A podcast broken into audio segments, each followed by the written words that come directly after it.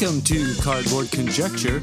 We're a podcast about board games where we have opinions and conclusions formed on the basis of incomplete information.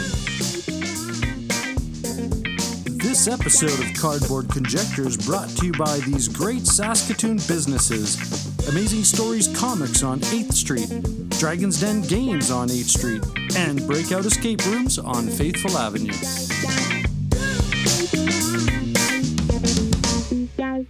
Welcome to Cardboard Conjecture. I'm your host, Norm. And on this episode, we're going to do some uh, games of late. We're going to see what's trending, what's new, and what's on the crowdfunding scene. And this is a special topic episode. It's the hype train.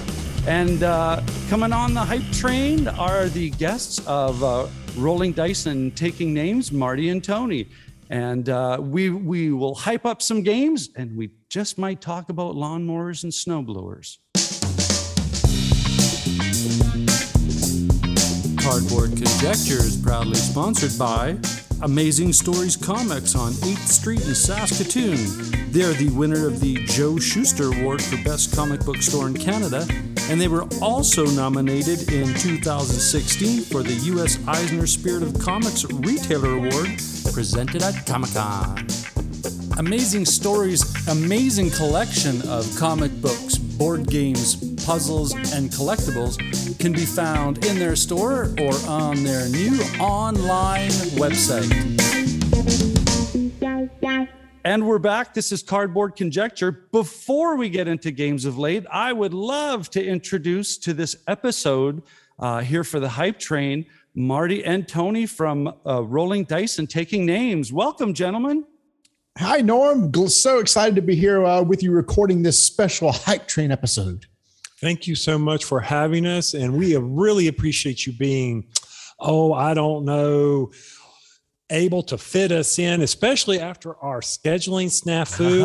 oh, uh, so let's let's before yeah let's let's pull back the curtains here. Always, we totally always. apologize. Uh, so I we, feel sorry. We've been we have been working on trying to get dates, and it just so happens that Tony and I record on the same night that we were going to do this, and so we were coordinating, and I had said, "Okay, Tony, you and I will record on Sunday," and we got our wires crossed. And Norm, you said you thought we were recording with you on Sunday, so poor Norm. Last night, I'm sitting here watching the NFL playoff game, and I'm not even checking email. Like an hour later, there's an email that comes up. I've been here like 30 minutes. I'm waiting on you No, guys no. to join the Zoom call. I was like, "Oh no!"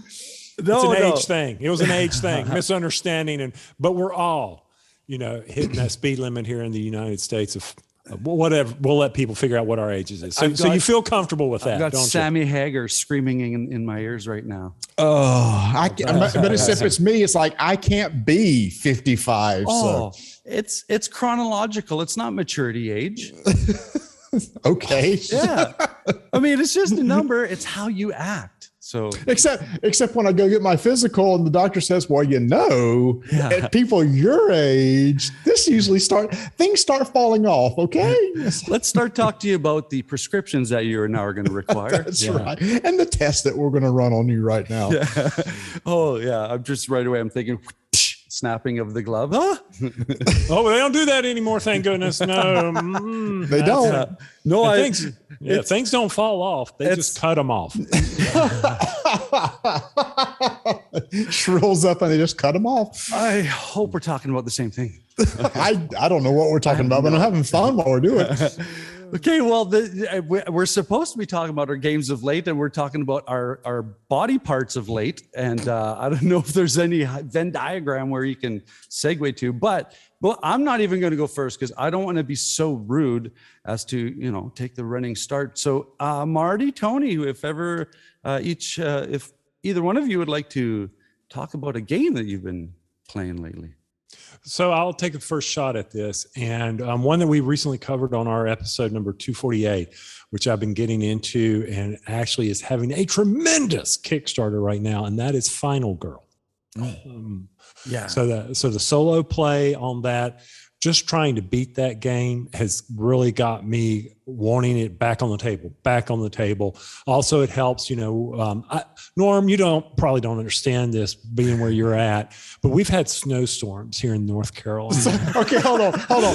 You got to use air quotes Air around quotes, yeah. snowstorm. Okay, one to three, one to three inches for us is a snowstorm. Okay, So, so in our state, there's um, at last count, I think there were just hundred snow plows, and most of them are in the mountains of North Carolina. Mhm. So in our area, our roads don't get snow, uh, get plowed, or anything like that. So when it snows, we shut down.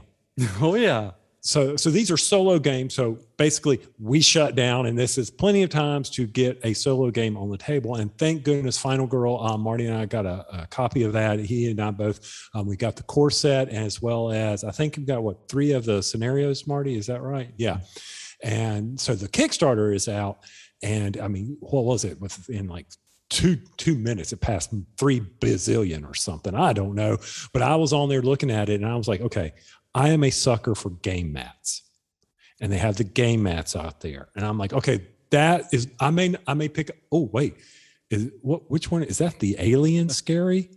oh, is that the alien box? Okay, I'll I'll go for that one. Oh, I gotta stop looking at this. I need to back away from the computer. But yes, I have been doing final uh, I've been playing Final Girl a lot and have really enjoyed it. And someday I hope she survives. Ah, that's that same engine as uh, hostage negotiator from. Yes. I haven't seen, or I, I mean, I've seen the, some YouTube stuff, but I, I that's what I've uh, uh, understand is that they use that same.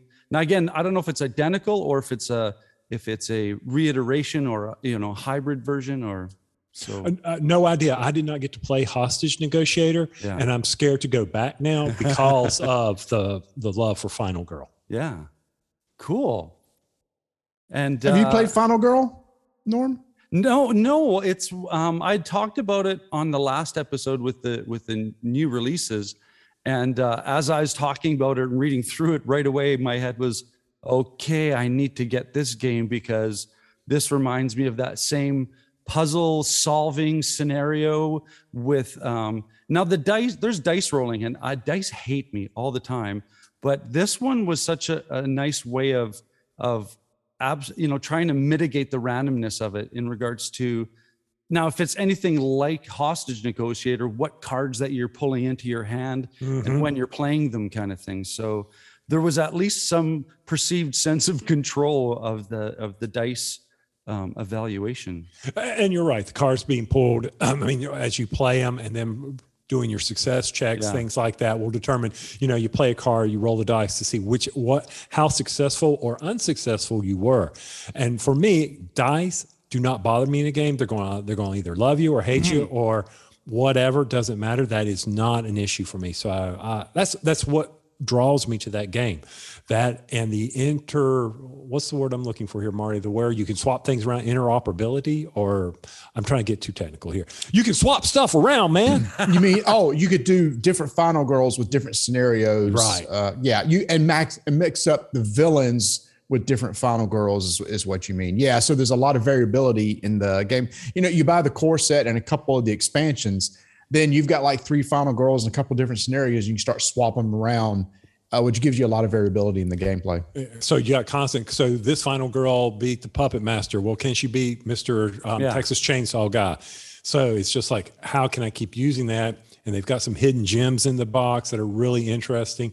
So really enjoying that as far as a game that I've gotten to the table most lately.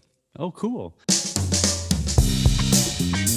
This episode of Cardboard Conjecture is proudly sponsored by Dragon's Den Games, located in the Louis VIII Mall on 8th Street in Saskatoon. Swing by Dragon's Den Games and let Darren, Al, and the awesome staff help you out in search for great board games, role playing games, miniature systems, and all of the related accessories. Be a part of their gaming communities that have scheduled events in their great gaming area. Dragon's Den Games, Louis VIII Mall on 8th Street in Saskatoon. okay so it uh, it's your turn now to uh, let us know what you've been playing lately All right. So for me, it's not a game, it's a series of games. Ooh. And this is like a journey I've started on over the past year. I'm getting into playing historical games. Um, so lots of those come from uh, GMT games, mm-hmm. uh, which is very popular. Last year, I learned how to play um, Cuba Libre, and I'm still trying to schedule time with Tony to teach him to play at one of these. And that's why we hadn't talked about on the show because I wanted him to experience it before we ever talk about it. But from there, we I we just talked about recently Undaunted Reinforcements, which Ooh. is an historical type game. Uh, Tony and I are going to be uh, reviewing uh, Fort Sumter and Red Flags over Paris, which is a brand new game come out from GMT. And I'm currently playing remotely a game called Nevsky with uh, Ignacy from Portal Games, and that's also from GMT. But it's one of those things. About ten years ago, I went to Gen Con, and I there was this one corner of the hall where it was nothing but old people moving around little pieces on the board, and it was like, what is going on? Uh, playing what historical games? That looks boring. Okay, so now I get it because 10 years later, as I'm as the older person, I see the appeal of this. Um, it's just it's just really interesting to me to play a game that's based on something that actually happened. So I feel like I'm learning. So for example, this red flags uh, over Paris, I have no idea what events occurred. I, I, never read about the events occurred in this game. And all GMT books come with like a little history book that teaches you about the history. So I'm reading and just enthralled in it. Mm-hmm. I never ever would have read that if I hadn't played this game. For Undaunted North Africa, there was a uh, series on um, Hulu or Netflix, had a whole segment on the North Africa campaign that talked about the players and, and stuff in that. Uh, Cuba Libre has a, an entire documentary on uh, Netflix, and it's actually called Cuba Libre that shows about the 10 year history of Cuba during that time. And I watched the whole thing. It's like, wow. So now when I played this game, I like, I understand what these event cards yeah. mean. Oh, I know what that who that person is. It just adds another element of excitement when I play a game of like, I'm actually learning something here. so I've been really getting into historical games recently. The um Oh, sorry. Go ahead. No, oh, look at that. So here's another scholar. So, so to that point, you are trying to be. I, am I smarter than this general? Am I smarter than Napoleon? Could I have no. figured this out, you know, better than um, Lee or Stonewall Jackson or anything like that? Because I, I've been wanting. My wife teased me because when we went and did a historical tour of some of the battlefields, she says, I said, Well, I've got this old Avalon Hill game called Gettysburg, and you've been there. And I pull it out. She goes, I'd be willing to try that. And every time I keep pulling it out, Marty, she kept saying, Oh, man, let's get to that later. I said, But you promised me. let's, let, us play uh, Calico instead or something yeah, like that. Patchwork. yeah, exactly. I'm like, oh. I, I guess I've gotten to that age where I appreciate all those people in that back hall of Gen Con, what they were doing 10 years ago. I don't know if there's some age thing to it, but it was funny that a lot of older people, that's what they gravitated to. The uh, it appeals to me because I I'm a history social studies teacher, so I, I love the I love when I know about the theme and when I see how the the designer tried to mechanically incorporate the theme into the game and and you know sometimes it's clunky and sometimes it is it's just like a you know a, a smooth clutch shift as as the game's progressing and uh, I've I've got like Churchill GMT. Mm-hmm. Mm-hmm. I see and, it. Yep. Yeah, and um, each and that that's the that's the the big three conference um, close to the end of the war. I, I always refer to when I teach this as this is the pre Cold War conference of who's got the right resources to take you into the next era because we're wrapping this one up. So, um, yeah, the cards, the, the, the, the flavor text is so uh, on point with how the power of the car affects the rest of the game. So I, yeah, GMT, I, I have a soft spot for them. Yeah. And yeah, what was it? And, and there was the one game that Marty we have, and I can't, I can just see the cover of it and I, I, think it was on the frontier. It had the, the Native Americans. It, it was was it based on the French Canadian Wars or what? Do you remember? God, what was that game that we enjoyed? I can't. I, am going to look it up. I'm going to look it up and I'll have it. But it, they had a whole whole series of Vikings and oh, just oh, this uh, uh, from uh, Academy Games, Academy like Games. 1743 or something like that, yeah. or 840 something Vikings. that series of games. Yeah. Yes, and those are those are very enjoyable. They're that that history lesson. How well could you have done during this time? Not well. It's funny. Uh, you talked about it's very interesting how designers incorporate what actually happened in history into the game. Uh, interesting anecdote about uh, Nevsky. And Nevsky, uh, the theme of that game is I think it's from the 1200s when the uh, the Germans, or I guess they were back then, they were called what Teutons, Teut, Teut, Teutons, right? Uh, uh, invaded Russia, and uh, so there was this there was this mechanic of uh, Ignacy was trying to siege one of my strongholds, and I had an army that wanted to come in, and I thought, well, when I come, can I just get straight into my castle and help them out? And I couldn't find that exact rule, so I asked the designer Volko Ruhnke. I, I, hmm. I contacted him. He said, number one, he said, well, here's the exact rule, you know, in case you missed it. But he said, no, you can't go into your castle. They, you got to confront the force that's in front of the stronghold. Now, if you confront them, then withdraw into your castle. That's legal. Yeah. But historically, you just can't walk into the back door of your stronghold. I went, and he did that for all of his stuff. So he has all these. I why does this work this way? Because it's like, well, historically, that's what happened. So I just love that. So now it just it really gets me into it of like when you storm something and and uh and siege stuff and building siege works, all this stuff he did all this research, months of research to make these mechanisms work within a game that are analogous to what actually happened during that time. Yeah. Yeah. uh, go ahead. Sorry. Yeah. No, no, no! Stop saying that. You're messing me up, man. No, I'm sorry. No, you I'm go. sorry. You go. No, you go. You No, go. you go. You go. you go. No. You go. No, you go. You go. Uh, and and a lot of these games, I mean, they can be the heavy hitters, like Marty was talking about. And then he also mentioned, you know, undaunted Normandy, undaunted reinforcements, you know, Thompson, Trevor Benjamin, and then also some other games that we've been playing that take a small section. And Thompson's one of our, favorite designers, and uh, like um, soldiers and postmen's uniforms, uh, Castle Itter, um, oh, Pavlov's. Pavlov's house, all I that good love stuff that game. Yeah. amazing game. And it, they take those small snippets, and you have one on your shelves that I can see too. Watergate, Yeah. So good. Yeah. because The- it the- keeps going down level. the push pull in that game uh, i mean and even the players every time cards come up because uh, as i kind of as we've alluded to we're maybe of close to that generation where we remember this on the news where i'm seeing a Parents lot of, were watching it at yeah, least. yeah, oh, yeah. um, where these where where these individuals come into play and you're reading the flavor text on the card and and you're thinking yeah absolutely this is this is a volatile card because this is a volatile person yeah so uh, yeah I, I just the the the the uh, the glee kind of pops into my history nerd brain when i when i feel a designer got it Yeah. Yeah. and it, probably you more more so than us since you you teach this stuff. You know more than I do. But I love learning about something I never knew about, like this whole Nevsky game.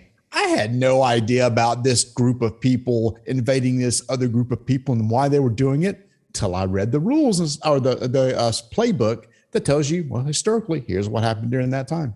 yeah So, Norm, what part of history, as a teacher, would you think is underrepresented right now that you would like to see someone do? Great question. Thank you. I, I can occasionally pull one out. um, uh, now, I, I, I'm, my first answer is going to be the the part of history that I love to teach, and and the media and the nostalgia, and that's Cold War. Mm. I can't I can't ever get enough of Cold War, even if it's Austin Powers. I'll take it. so, um, but that's I mean, you're seeing a lot of uh, like Was mine- it Twilight Struggle? Cold War? Twilight's- mhm. yeah. 13 Um, days 13 minutes all yeah. those were there so so i'm going to uh, go back to you dude um, what else you you got the history what what's So what? missing? What? Yeah. What's something? I see what he's saying. We we do have stuff about Cold War, but what's something you think would be Oh. interesting that you've never Okay. seen a game for? Um, Oh, I've seen, on the spot. I've seen one game that um, has properly dealt with this topic, and I've not yet seen a game that has significantly connected the history to it, and that's Three Kingdoms Redux. Hmm.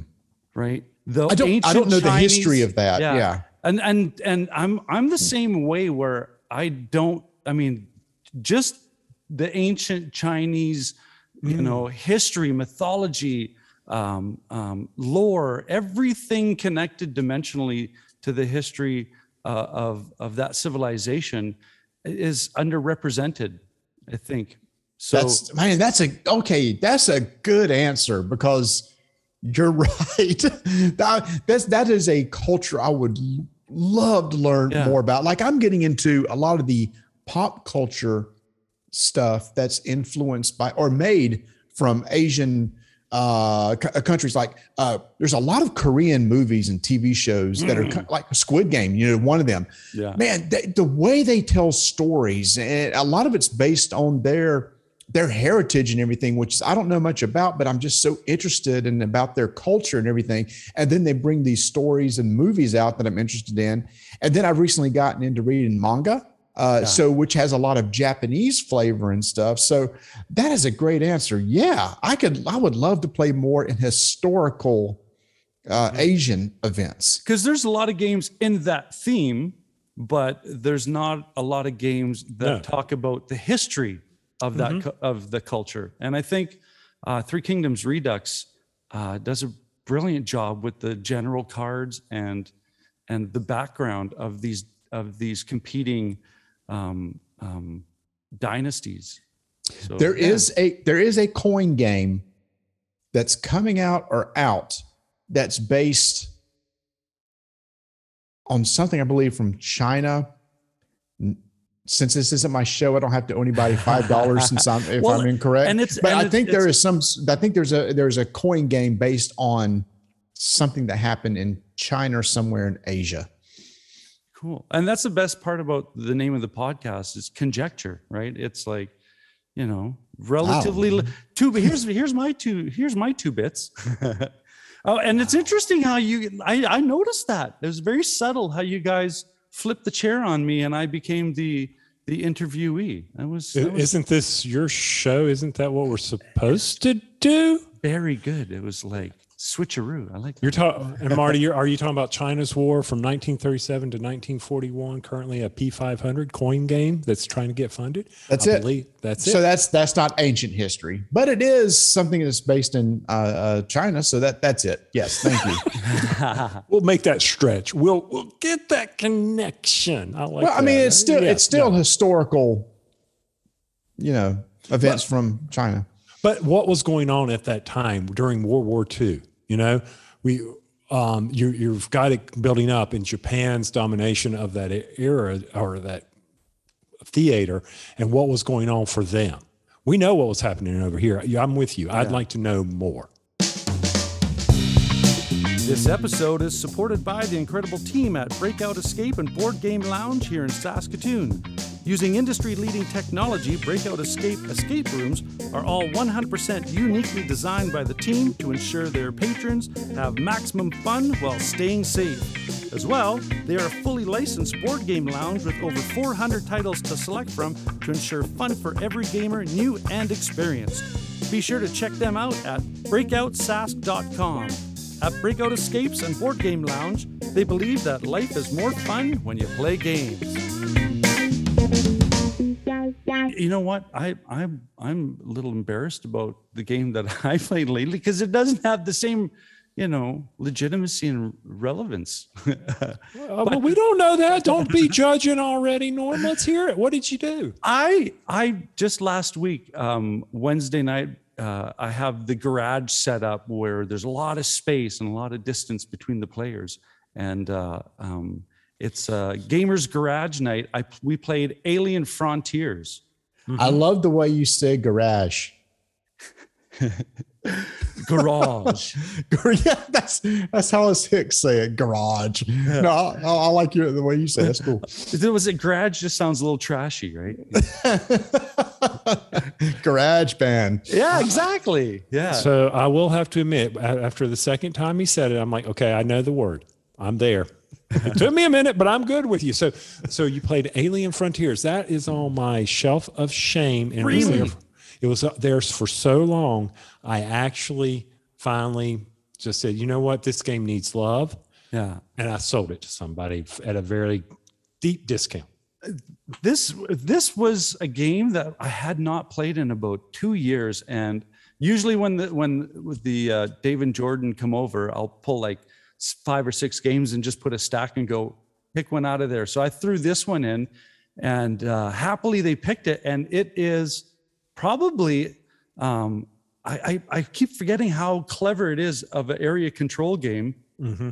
with rolling dice um, with and again that whole uh, um, ability to mitigate the randomness where you roll your dice and your dice represent the ships and you you deploy your ships into these special actions areas and it's a race to get your colonies onto this uh, this um, I want to don't want to say Earth but this this um, I guess territory Mm-hmm. W- land territory. My French brain was kicking in. I'm like, I, I've got all the French words there, but I, well, use them. Go ahead and use them, and people can can look at. It can be educational, Norm. You It'll can help us too. the the first bilingual podcast.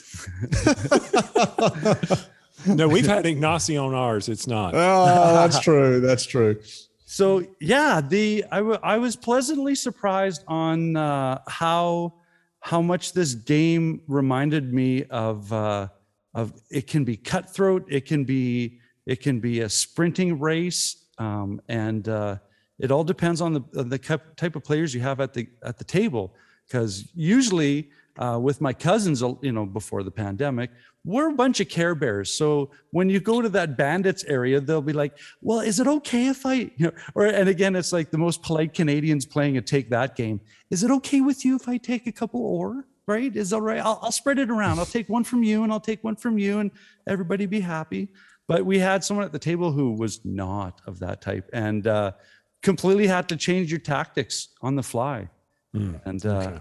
yeah, it, and what I was, what they had mentioned, and I didn't do my homework, but I think was correct. Wasn't this the first uh, crowdfunding Kickstarter game? Uh, I think 2010. It was. It was the first uh, um, kind of proof of concept. So the first kind of publisher that took a took a chance on this crowdfunding platform, and it's it's not Game Salute. It is the publisher before that, and I think there's a bit of a history of you know getting the copies out and back and forth. But I think that's this is the claim to fame of Alien Frontiers. Is it's it's one of the pioneers of the crowdfunding platform. Now If again, it's if it's not, it's a great story. I it's like it. C and We'll just go with it. conjecture. It's just mm. conjecture. So, Marty, Does I'm- anybody fact check this thing? And just out of curiosity, So, Yeah, so to save us money, Marty, I'm going to start using conjecture on ours because anytime we make anytime we make a mistake on our podcast, it costs us five dollars, and in miniature market uh, gift cards. So I'm like, well, Marty, this is conjecture, therefore There you go. it doesn't count. Yeah. It's I it's like like it. saying caveat, right? It's this is conjecture. So Mm-hmm. don't hold me to the, you know, to the grindstone on this one. So I should Okay. you, I should just give out business cards every time I start talking. Conjecture. All right. Conjec- Conjecture. So, so something you said there has my, got my attention was the fact that you were able to put five games out for people to pick from, and then not sit there and try to decipher the rules. That floor, that's I, my, hat off to you, sir. That's amazing. the- I don't know what it is with maybe it's a teacher thing and having lesson plans and or unit plans, but um, uh, there's a, a few colleagues where with that play board games and yeah, we pretty much got a Rolodex in the brain where it's like, okay, okay, I need this lesson plan for this game and give me a set like the Matrix and got it. All right, let's sit down. So, or sometimes, most of the times too, um, uh, Jordan, Dave, uh, Dave's son, is uh, a rules lawyer inventory. So if he goes, oh, I think uh, we we have to do it this way, I'll just I'll believe him because most you know ten times out of ten we'll look at it and go, yeah, he's right. Okay, Let's back that up. is that conjecture? Uh, We- well, he, uh, yeah, everything I say is pretty much conjecture. Well, what he says, if, if the rules this way, then you know what are you challenging, right? but well, the thing is, he's right all the time. Then it's a given. That's Well, the way okay. it goes. It's it's fact. It's fact. So, that- so yeah, Marty. So you need to get your wife, who's a teacher, to teach us how to do games like game rules like that. She needs to come up with lesson plans for us. Well, she's a special education teacher, so And I think it would apply even more to us. Uh, that's fair. That's fair. Yeah, yeah. Okay. Okay, you She's know what? worked. She's worked. She's used to working with low functioning people like us. So yeah.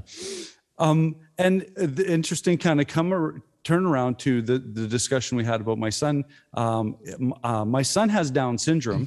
So from a teacher's point of view, it's, it's been a brilliant um, takeaway for me because uh, I have my uh, master's in instructional design. And now, because I have a I have a child who has specific developmental and learning needs, I have to look at um, how inst- how to how to create instructions in such a manner that they're scaffolded for his his learning plateaus. So when we put a game down, I'll mm-hmm. read the rules, I'll get the rules in my head and go, okay, how can I for Daniel, how can I change the rules so that he still enjoys the game but doesn't need to be bothered with all the nuances of the detail sides of it.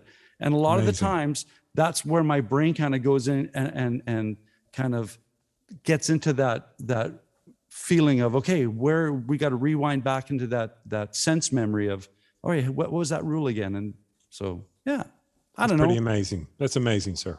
No, Once again, hats off to you. well, wow. and it takes a lot of coffee too. I'm getting a lot of coffee.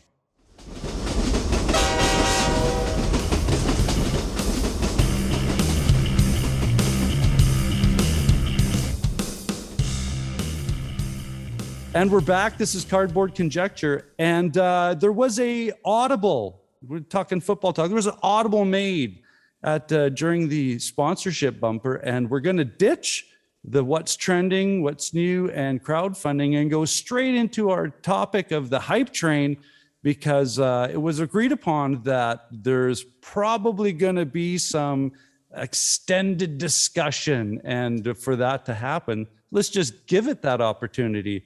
Uh, so once again, on the hype train, we have uh, Marty and Tony from Rolling Dice and Taking Names podcast. Welcome. Thank you. Thank you. I am excited about this and I am torn about my pick because I don't know that if it meets your criteria, but we'll see. Oh, and uh, speaking of criteria, the the gist of this is uh, um, there's so many games out there from the past, and also games, recent games that just get washed under by the by the wave of uh, of of hype. And uh, I think it's up to us to remind each other that there are some fantastic games out there that need some love and attention. So that's what the hype train's about. Let's get some games on the hype train. Who would like to start? Well, well uh, see, in my head, all I'm hearing is "all aboard," you know, the Aussie thing. That's all I'm hearing right now. Okay, so I'm Oh, not we going can, to we can play a little crazy train if you want. Well, then then We, I could blend some stuff in and post. I'm sorry. and some killing in the background. Hold on. Speaking of Crazy Train, you're a musician. Have you ever heard the uh, individual tracks uh, that make up that song? Uh, it is phenomenal. I've heard like a breakdown of this song where they they isolate who was the guitarist, Rhoads, um, Rhoads yeah, th- Randy Rhoads, where they isolate his guitar tracks and you hear them. It's like, dude, there's things in there I didn't know that he was playing. And after you hear it isolated and back in the song, you go, oh my gosh, how have I never heard that? Just some really cool little licks that's going on that I never noticed before. Sorry. in my There's head, your- I'm like, I know exactly what you're talking about because there's some crazy pick harmonics that he Mhm. went back and did extra tracks and kind of layered his own thing like vocalists would do layering. So, see, we're already See, on the it already happened. we we didn't even leave the station yet, and it's like the caboose isn't even hooked up to the train yet. It's like this hype train is in danger. and all it took was me sitting here thinking about Crazy Train and just mentioning it, and boom, we're gone. That's Well, the way yeah. it is. Yeah, the engineer just popped the clay. It's like we're gone, and the whole all the, everything's. We have to back this up and hook it up again. And Sorry. no, that's perfect. That's wonderful. Oh, I, I, I'm, I'm sorry. sorry. Is that how you're supposed to do it? Sorry, eh? Sorry. Sorry, eh?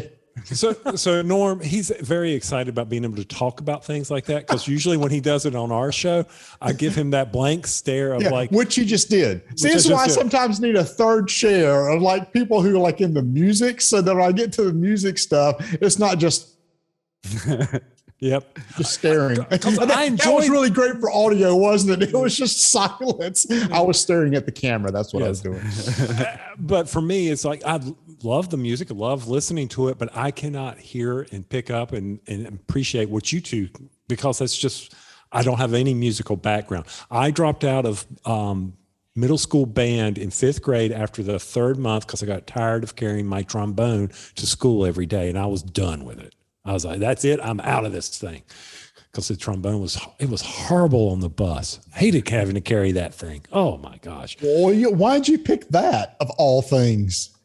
Why? Because Yes. wh- when the music teacher came, she saw that I was freaking gargantuan, and she said, "Oh my gosh, you could easily do the slide, you know, with the arm." At And least it wasn't the tuba. Well, they didn't have that in the fifth grade band Oh, at that time, because everybody wanted to play either the trumpet, the clarinet, or the flute. And I Mm. was like, if if I had known about Jethro Tull, I'd been all on that flute.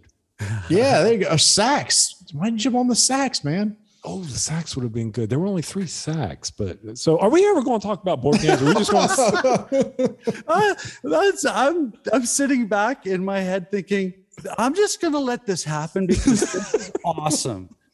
We haven't gotten to a game yet, and I'm okay with that. That's perfect.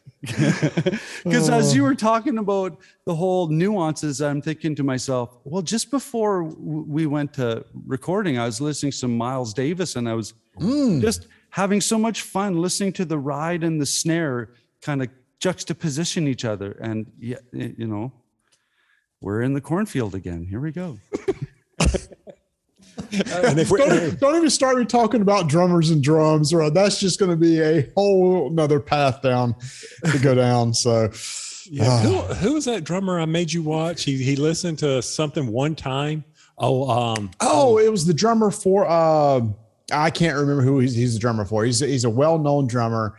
Where he could he listened to a song once, was able to duplicate it. Some Sand- sort of yeah. He listened to Sandman, and then he's like, uh, uh, uh. The next thing, I'm like, holy, I, there's I mean, yeah, he, yeah, he was just able to play. There's, I, I'm into, I watch a lot of music, uh, YouTube channels. So I, I go down this, I like watching reaction musicians who react to other musicians. I think is really interesting to watch.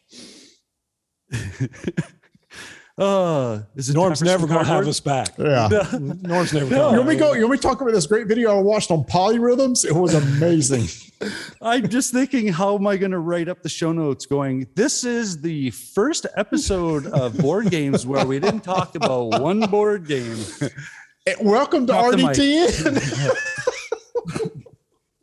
Actually, I was listening to your most recent episode today, and uh, I started laughing because it was about 35 minutes in, and you said, "Hey, we didn't even say anything yet," and I'm and I'm just giggling, going, "Yep, I Yep. have this feeling." Here we are. Uh, all right, so time for some hype train. Who would like to present their game first? And and so everybody knows. Um, I don't think you guys shared with each other what picks you had. Yeah, so this is all surprise for me. And uh, the running gag is that uh, usually by the end of this episode, there's something on in my online shopping cart because I'm kind of all hyped up about the hype train. So that's what it's about. Okay, Marty, you go first. Since I did the first segment, you go ahead, sir. Jump right. in there. All right. So the criteria for this, and I'm, I'm reading it here, is a game you feel it needs to be hyped because it's an excellent game from the past. Well, my game is from the past, but there was a re-release of it, or a game that's really flown under the radar. Well, I don't think it's under the radar because I went and looked and it's like 298 on the overall BGG list. But here's the thing: I went down and looked at my game room. And I looked all over the shelves. It- my criteria was I wanted to be a game that if somebody wanted to get, they could. Not some out of print game that you can't get anymore. That's like, wow, I wish you didn't tell me about that because I can't find it. And I wanted to be a game that's not intimidating to where, whew, there's no way I could get into that. I want something that you could easily probably set up, play quickly, supports multiple players. My game is Neuroshima Hex. Ooh. And here's the reason why. Uh, well, one, it, the setup is super easy. Here's your tiles. Yeah. Here's my tiles. Here's a board. Shuffle them up. Start playing. It can play two players. It can play four players. A game will take 30 minutes.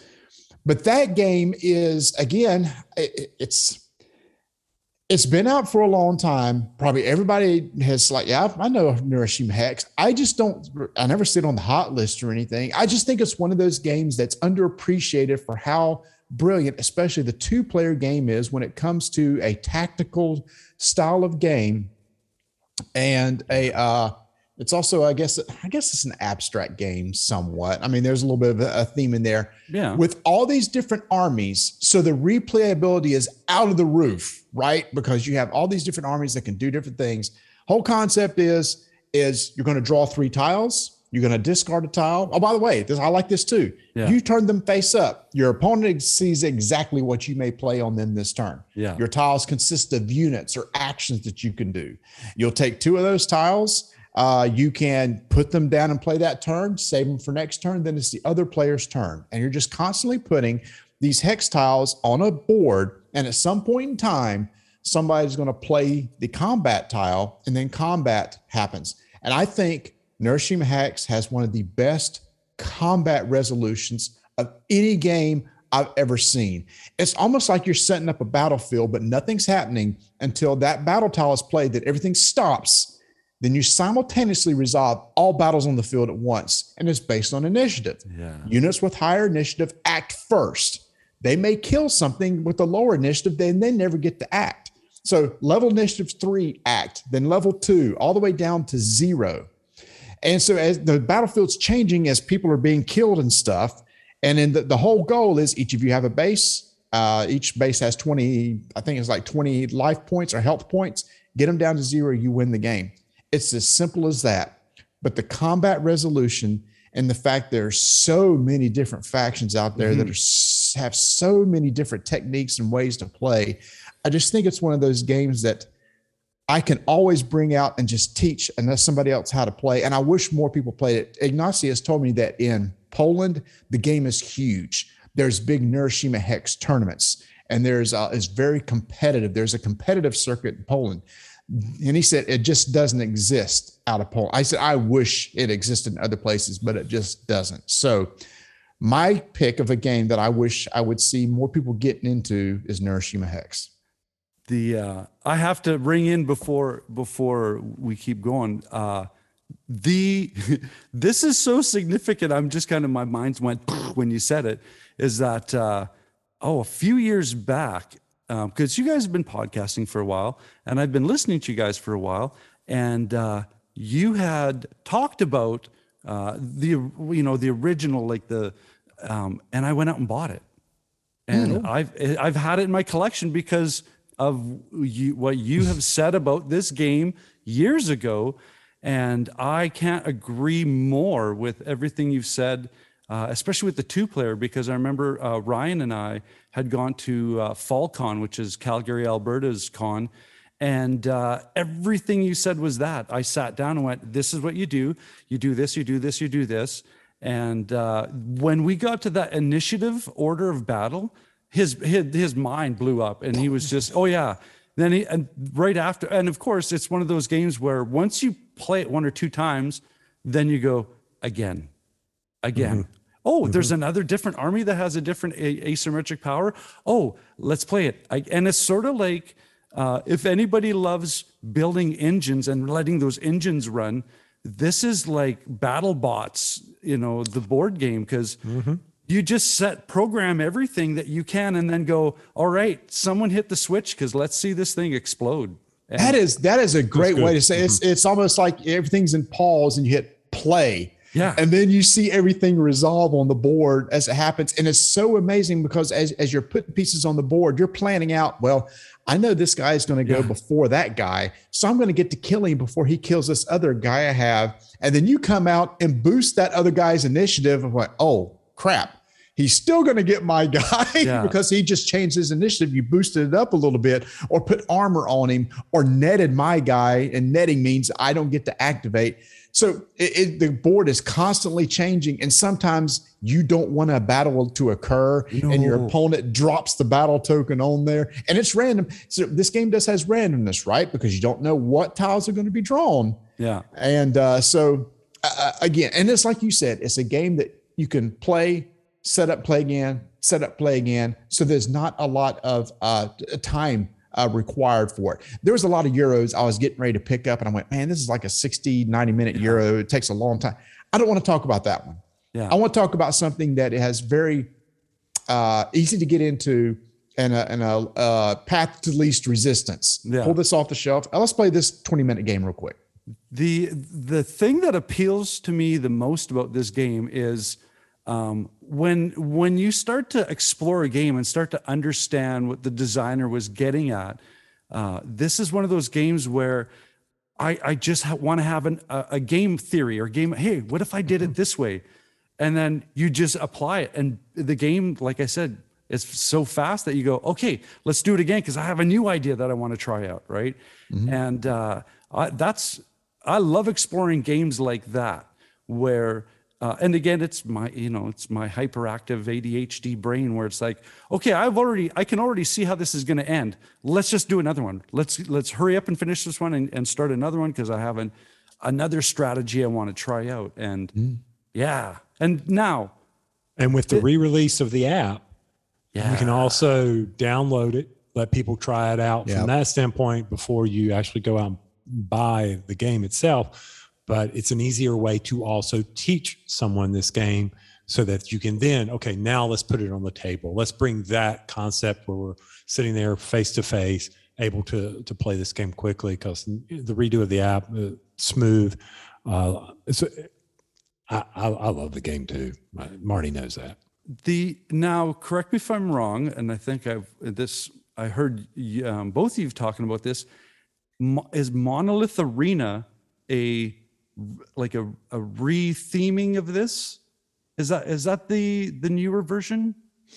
It is. Yeah, It okay. is. It is a But the fantasy, stacking idea, yeah, and it adds the whole concept of a monolith, Yeah. uh, which is actually a three tiles you stack on top of each other has units inside of them. Unfortunately, it didn't really take off that well. Uh, they haven't released any more units for it, so I, I think we've probably seen the end of Monolith Arena.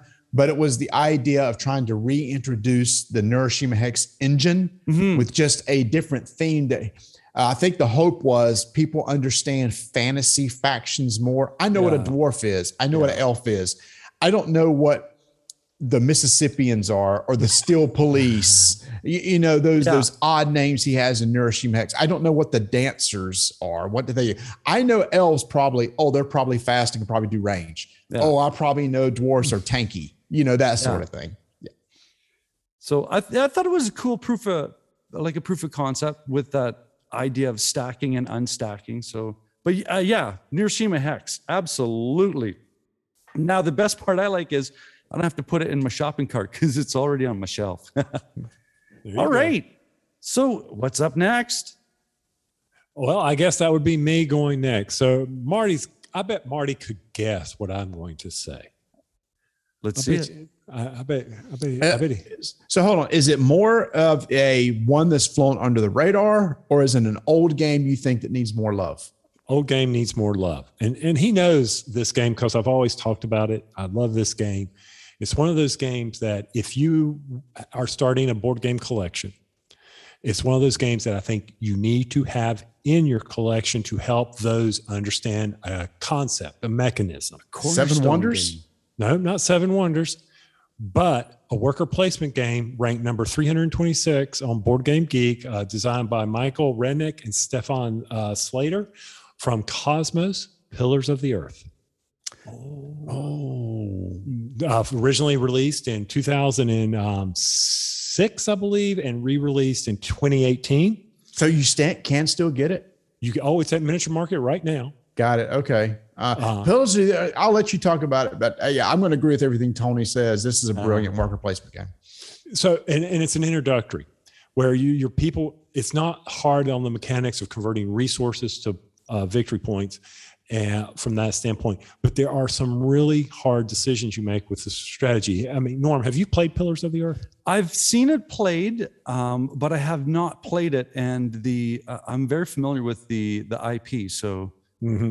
Yeah. Uh, once again, if someone has read Ken Follett's book, Pillars of the Earth, or the, the trilogy from there, they're like, oh, wait a minute. You know, they're, they're able to, they can relate some of the characters, just like we were talking about earlier from that standpoint of the war history. Here, Yeah. people have read the book. They may, they may be able to Tom the Builder, you know, things like that. But here you are gathering these resources, placing workers. But there's a couple mechanisms that I really enjoy about. One is if your worker is drawn from the back, then you can pass and not place it because in order to place it, it's going to cost you gold.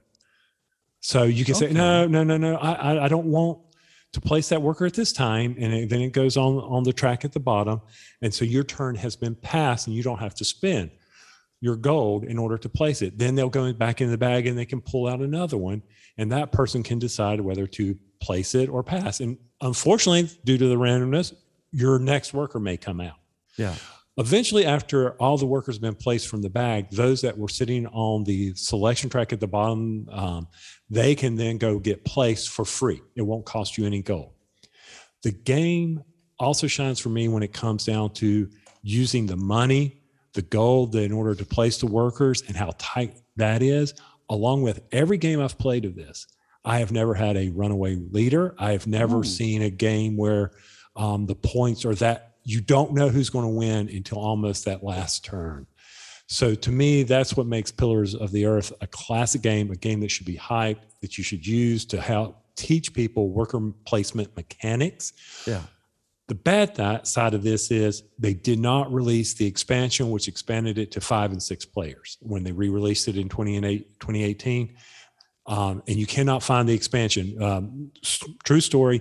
I happened to walk into a board game store, and there it was on the, the expansion was on the shelf, list price. I'm like, uh, I cannot believe this. And it's Zoink. yeah, zoink. It was kind of like the day I walked in a game store and picked up the Brood War expansion for Marty for StarCraft. I was like, is that what I think it is? Marty, do you want the okay, yeah, I don't think he could type yes quick enough. so Mm, and so for with Pillars of the Earth, that is probably one of the worker placement games that I believe should be hyped up, that people should remember, because there's all tons of worker placement games that they've expanded on and, and took all these mechanics. But if you want to get back to the core, in Yeah. my personal opinion, this is an excellent game to put on put on the table. Yeah, I've not played this, like I said, but uh, I'm looking at some of the some of the shots on on the BGG page, and uh, it Gorgeous just- art, man. Gorgeous Oh art. yeah, it it just it's got such. I I don't know if this means anything to anybody, but Euro goodness. It it just. I just see piles of resources and and little opportunities of meeples to go and and uh, start populating the board. Now, how does it connect? Does it have a loose thematic connection, or do they actually make an effort to to tie things together? Wait, uh, to the book, the book that it's based on. to the book or or actually to like a story that's happening on the board right? Or is it or do you just go i want this because i'm trading this for this so so the book was all about the intrigue of trying to build the cathedral and Yeah. all the drama behind it and the and the issues that were going on between the church and the state at that time. And it's very loose from that. However for the game itself it ties closely to the book you Okay. see the same characters and what those characters represented in the book based on the actions that they are doing for you on these cards from that standpoint. You are trying to get the material to be able to build the cathedral, and that's your turn round. yeah And the various masons that come out, that's where you convert. Oh, let's convert stone to statues or whatever. I can't remember. It's, it has been a while since I've played it, but it's. Um, I think I played it two years ago. But it's one of those things where it's like, okay, I take this amount and I'm able to get this many victory points. Okay. cool. So it, that, it's very loose. But for those who've read the book, they're like, "Oh, I know him. I know her. I know it. Oh, that's oh, that's right. She had that part in the book." so there's some fun connections Mhm. marty do you uh do you concur on on this selection Oh, 100%. Uh, it's it's an amazing uh, worker placement game. I, I do have a question though, Tony. Mhm. Uh, if somebody's never played a worker placement game, you would put this down in front of them as opposed to something like Stone Age. One to keep the smell of the cup off the table. Yes. and for those that don't know, Uh, Stone Age has a leather cup in it. I'm laughing because it's like that's the first thing that was. Is this reeks, man? Let's get this out of here. Actually, I think I would. And um, probably the reason why is I, I like the ability to not have to be forced to place a worker and Mm. not be competing. And in Stone Age, when we played it the last time, you know, the resources are, are limited and there was this rush to grab resources and you have to feed people. And sometimes feeding people, even though it's something we have to do, it can it can get on people's nerves. Like, oh man, you mean I got to do that? And they start losing. Anytime you can lose victory points, I think sometimes puts a negative effect on people when they're playing a game. Mm.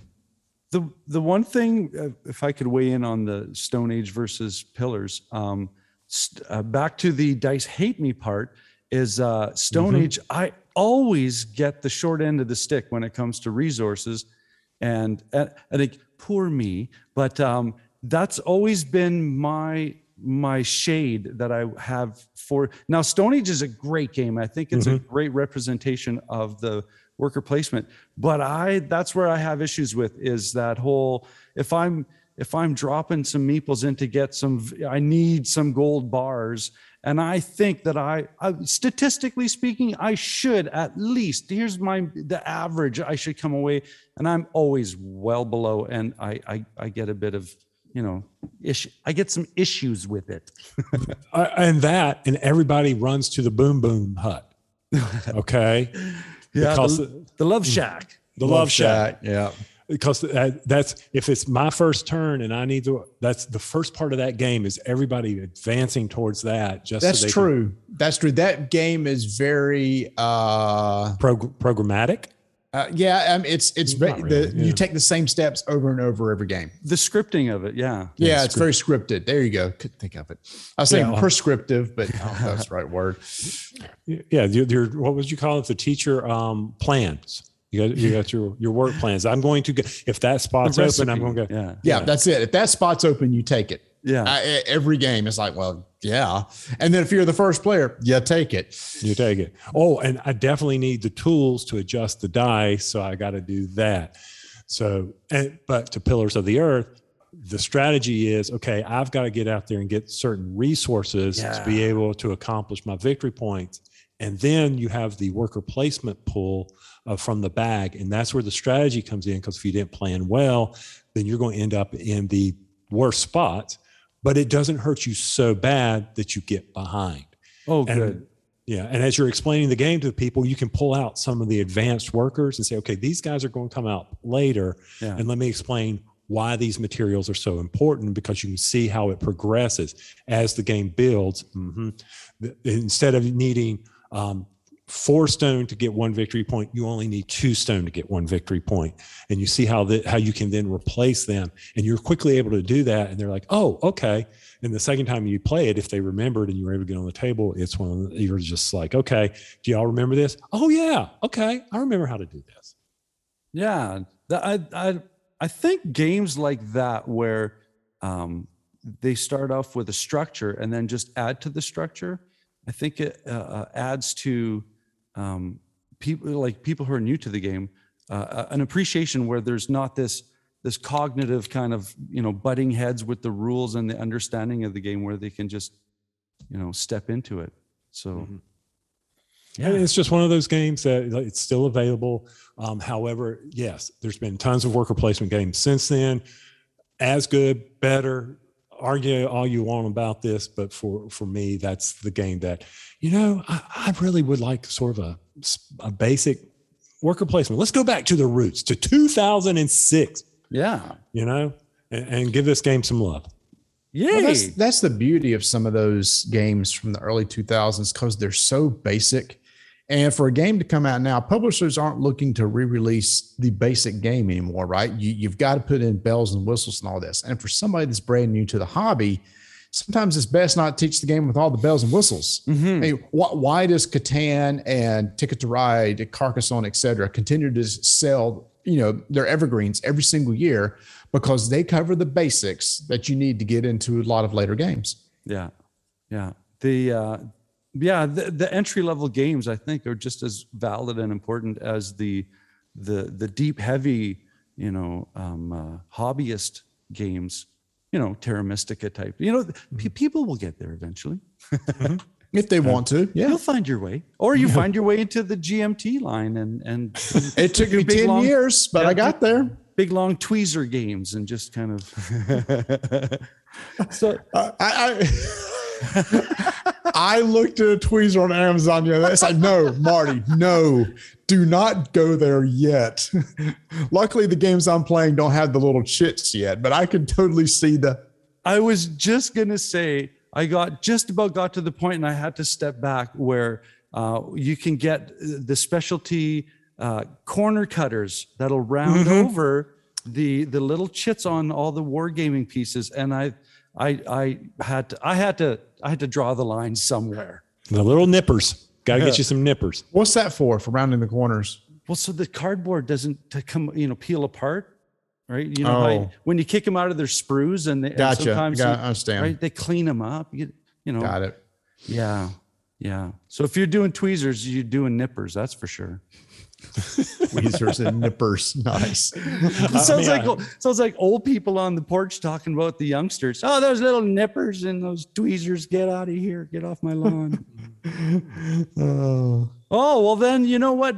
We're getting into the uh into the part of the episode where we get to round things out and uh I am so happy that we finally had the opportunity to get together and talk because I knew in the back of my brain somewhere, I knew that this would be uh, the um, let just open the gate and let the animals roam kind of episode because because this was like I don't know we we ended up in Miles Davis. We ended up over yeah we we traveled all over the place on this episode and with absolute joy so Oh, I- I- it's it's so funny. It was like, yeah, we're going to keep this to an hour. Was like, all right, we'll try. We'll give it our best. Am I not going to get to? Am I not going to go to Amazon and put something in my shopping cart? Aren't you hyping something? Oh, yeah, I've, you know what? This is the first time someone's asked me to hype up a, a game. Um, you know what? Uh, off the top of my head, um, I'm going to bring love to, um, and you, uh, following what we've been talking about uh, all episode in regards to that GMT uh, influence, um, The Expanse, the board game by Engelstein. Um, I think that one is Twilight Struggle Light, or hey, let's play Twilight Struggle in an hour. Um, it takes the IP of the Expanse TV show and uses that that card system of do I use the points or do I use the event?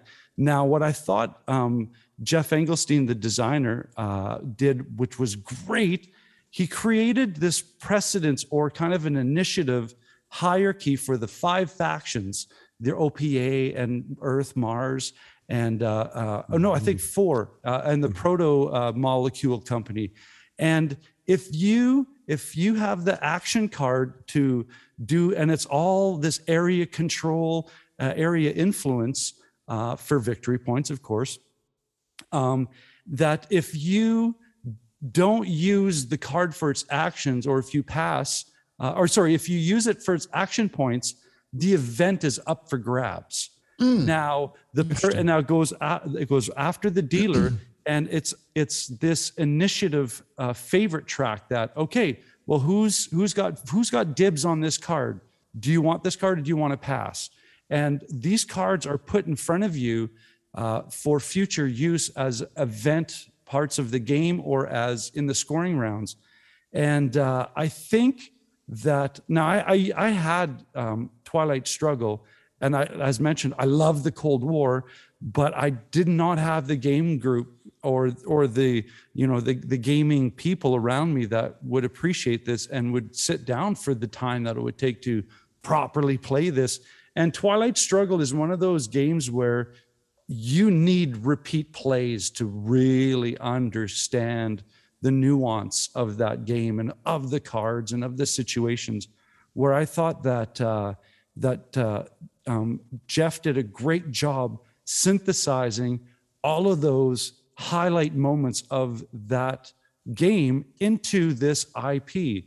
And even if you don't know the IP, you can understand the strategic importance to the value of the card versus the event. And on each card, too, it's, it's not that everybody has a shot at the event. Certain events will only allow certain, maybe it's just Earth and Mars that can use this event.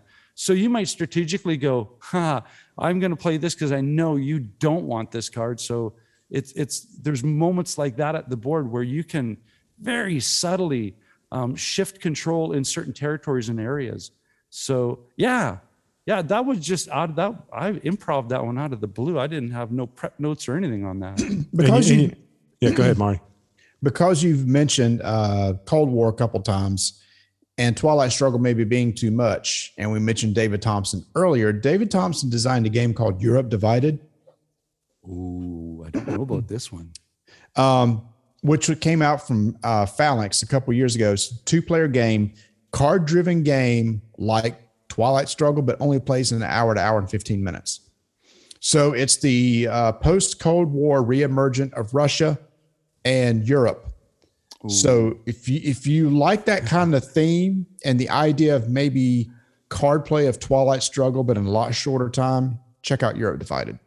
Ooh, okay. That's see. Well, there's one- there's gonna. I know this one's going in the shopping cart. I just don't want to pull my focus away from the podcast and be on the screen and going. Mm-hmm. "Oh, I can edit this out later. Well, so and then here I am on the screen going to the expanse, and you can pick one up for $150 because I know the IP. I, I I've watched the show. Yeah. I'm like, this sounds really interesting. So I look at the images on BGG and I'm like, okay, I definitely need to either get this. I'm not going to pay $150. Go over to Miniature Mart. It's out of stock. I'm like, I'm like, Norm, you stink. You know what though? This not that this website's a sponsor, but I talk about it all the time. BoardGameOracle.com. Okay. And Board Game Oracle is an aggregator for everything that's on sale or everything that's available. If the stores uh, uh, have like pushed their name to it. Now, that's again, when this episode happens, if I can't find it at my regular store, I'm on Board Game Oracle and it's like, okay, there's one in Montreal and it is on its way. so, Oh, okay. Yeah. right. So uh, if I yeah after we uh, after we close out the, the episode, I'll uh, I'll do some uh, homework as well on my part and send you a link if I can find it because that's just not right. I know, Everybody- but but to to your point, I'm already there. We're looking, man. Don't don't don't tease me like that. Well, I'd say I didn't do my homework. I didn't know. Um, But, but you we, know, we threw we flipped it on you. We we said, "What is your height?" I- You know? absolutely. And uh, and and and the uh, the the the guilty part of my brain uh, uh, wants to go. You know what? I'll just pack up my copy and and it'll go out on a on a little vacation over to the East Coast. No, no, no, no, no, no, no. There, there's plenty of stuff going over here. This will be later in life. All right. Um, uh, so yeah, before we round out, um, not that uh, I mean, if nobody's heard of rolling dice and taking names, then um, they're living under a stone because uh, no, I mean, you guys have been around for a while, and you guys have uh, uh, um, a great library of, of episodes and of, of content. Um, tell us where people can find you and uh, and what's going on about uh, your your uh, rolling dice and taking names. Yes. So, uh, well, if people want to listen to the show, we have links in our website, rolldicetakenames.com. But typically, you know, if you want to go to um, iTunes, we're on Amazon now. I can't remember if we're on Spotify. We're on several things Stitcher, Google Play. Uh, so, wherever you find your podcast, hopefully we're there. Again, it's Rolling Dice and Taking Names. We are getting ready to release episode 249. So, we're getting ready to hit that 250 mark and we're working on our 10th year of uh, podcast. Uh, in December of this year, we will have been doing a show for 10 long years. Yeah, uh, 10 years when I looked at those old guys in the corner of the Gen Con going, God, what a bunch of losers. And now I'm like, I want to go play with those guys. it's my turn. Yeah, exactly. And if you want to follow us on social media, we're on Twitter at Dyson Names, Instagram Dyson Names. We got a pretty robust Discord channel going on right now. If you want to join us over there, and you can find links for that on our website, rolldicetakenames.com. All right. Well, once again, thank you so much, Marty, Tony, and uh, my. Uh, if if everybody keeps forgetting, I'm your host Norm, and we'll catch you later. Oh, before we go, Oh yes. have you Before ever had go. a, in Canada? You have wagon wheels, right? Yes, we do. And then here we have moon pies. So there's our connection. And I've done a comparison to the two, and they're almost similar. So if you've had a wagon wheel in Canada, you've pretty much had a moon pie.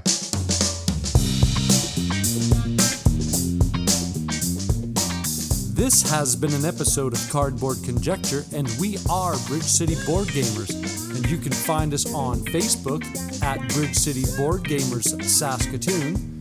You can find us on YouTube, Bridge City Board Gamers. We are also on Twitter at BC Board Gamers. And of course, Board Game Geek Guild number 3039.